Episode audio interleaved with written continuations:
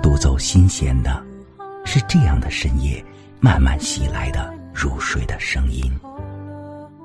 声音入睡网络电台，用声音装点人生。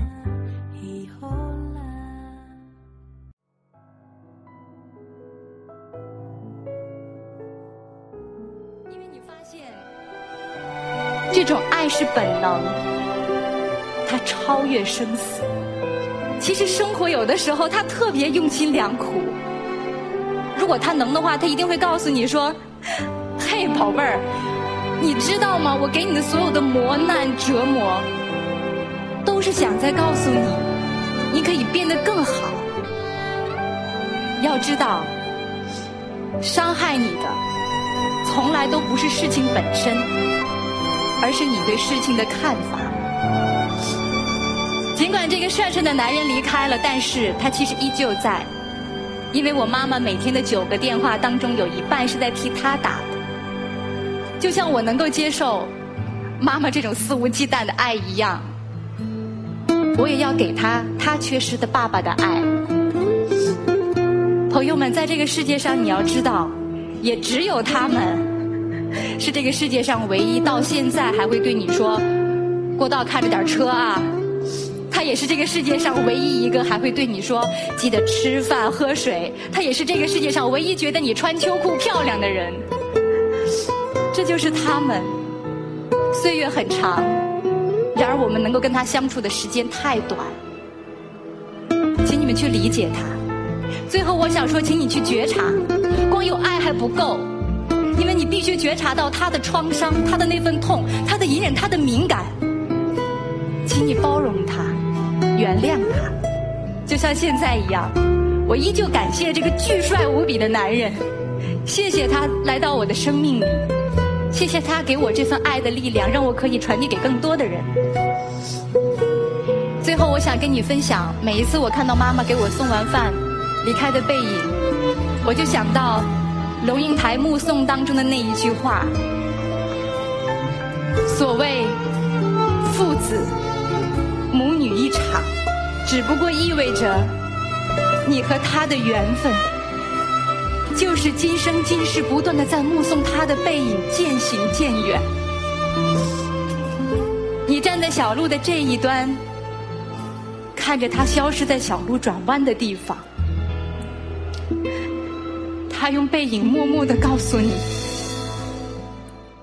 不必追。这是前几天看到一档。娱乐节目的录音片段，录音里提到的目送，深深的打动了我。今天我们将龙应台的这篇目送分享给大家。华安上小学第一天，我和他手牵着手，穿过好几条街，到维多利亚小学。九月初，家家户户院子里的苹果和梨树。都缀满了拳头大小的果子，枝桠因为负重而沉沉下垂，越过了树篱，勾到过路行人的头发。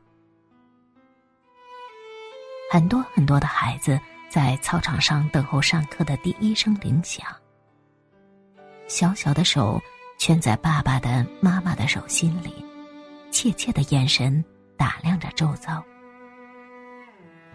他们是幼稚园的毕业生，但是他们还不知道一个定律：一件事情的毕业，永远是另一件事情的开启。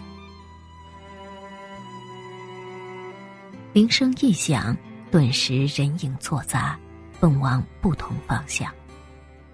但是在那么多穿梭纷乱的人群里，我无比清楚的看着自己孩子的背影。就好像在一百个婴儿同时哭声大作时，你仍旧能够准确听出自己哪个的位置。华安背着一个五颜六色的书包往前走，但是他不断的回头，好像穿越一条无边无际的时空长河。他的视线和我凝望的眼光隔空交汇。我看着他瘦小的背影，消失在门里。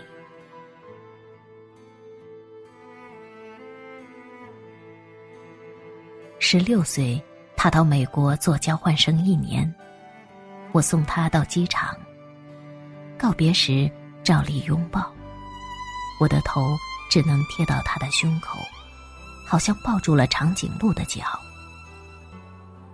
他很明显的在勉强忍受母亲的深情。他在长长的行列里等候护照检验，我就站在外面，用眼睛跟着他的背影一寸一寸往前挪。终于轮到他，在海关窗口停留片刻，然后拿回护照，闪入一扇门，疏忽不见。我一直在等候，等候他消失前的回头一瞥，但是他没有，一次都没有。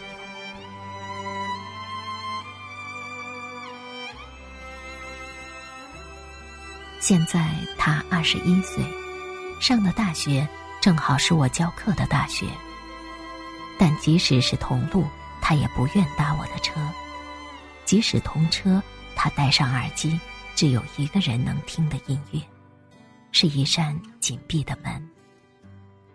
有时他在对街等候公车，我从高楼的窗口往下看，一个高高瘦瘦的青年。眼睛望向灰色的海，我只能想象，他的内在世界和我一样波涛深邃。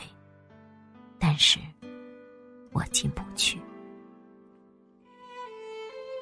一会儿，公车来了，挡住了他的身影。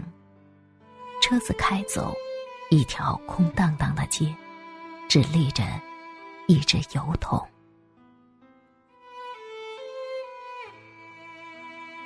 我慢慢的、慢慢的了解到，所谓父女母子一场，只不过意味着你和他的缘分，就是今生今世不断的在目送他的背影渐行渐远。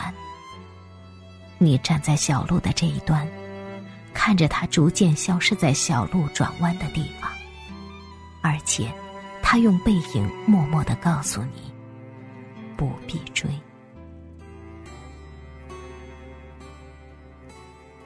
我慢慢的、慢慢的意识到，我的落寞仿佛和另一个背影有关。博士学位读完之后，我回台湾教书。到大学报到的第一天，父亲用他那辆运送饲料的廉价小货车长途送我。到了，我才发觉，他没有开到大学正门口。而是停在侧门的窄巷边。卸下行李之后，他爬回车内，准备回去。明明启动了引擎，却又摇下车窗，头伸出来说：“女儿，爸爸觉得很对不起你。这种车子，实在不是送大学教授的车子。”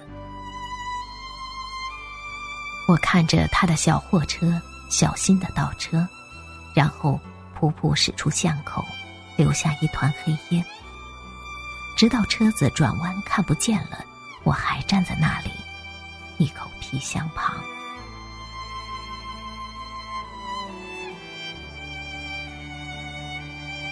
每个礼拜到医院去看他，是十几年后的时光了。推着他的轮椅散步。他的头低垂到胸口。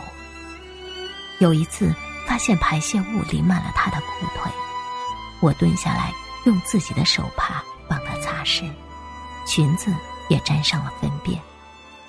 但是我必须就这样赶回台北上班。护士接过他的轮椅，我拎起皮包，看着轮椅的背影在自动玻璃门前稍停，然后。没入门后，我总是在暮色沉沉中奔向机场。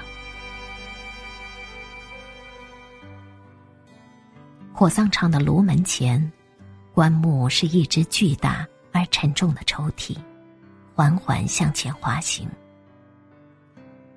没有想到可以站得那么近，距离炉门也不过五公尺。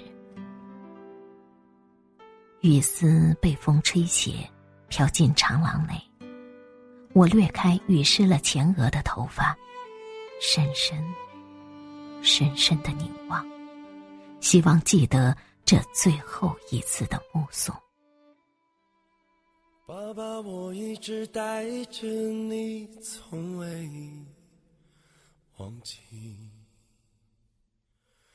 在北京、纽约、伦敦和悉尼，把你撒进每一座美丽。把你洒进每一我慢慢的、慢慢的了解到，所谓父女母子一场。只不过意味着，你和他的缘分就是今生今世不断的在目送他的背影渐行渐远。你立在小路的这一端，看着他逐渐消失在小路转弯的地方，而且，他用背影默默的告诉你，不必追。你能听到吗？我为你唱了这段旋律，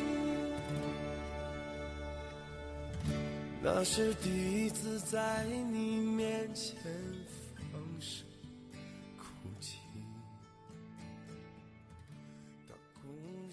你身上的疤。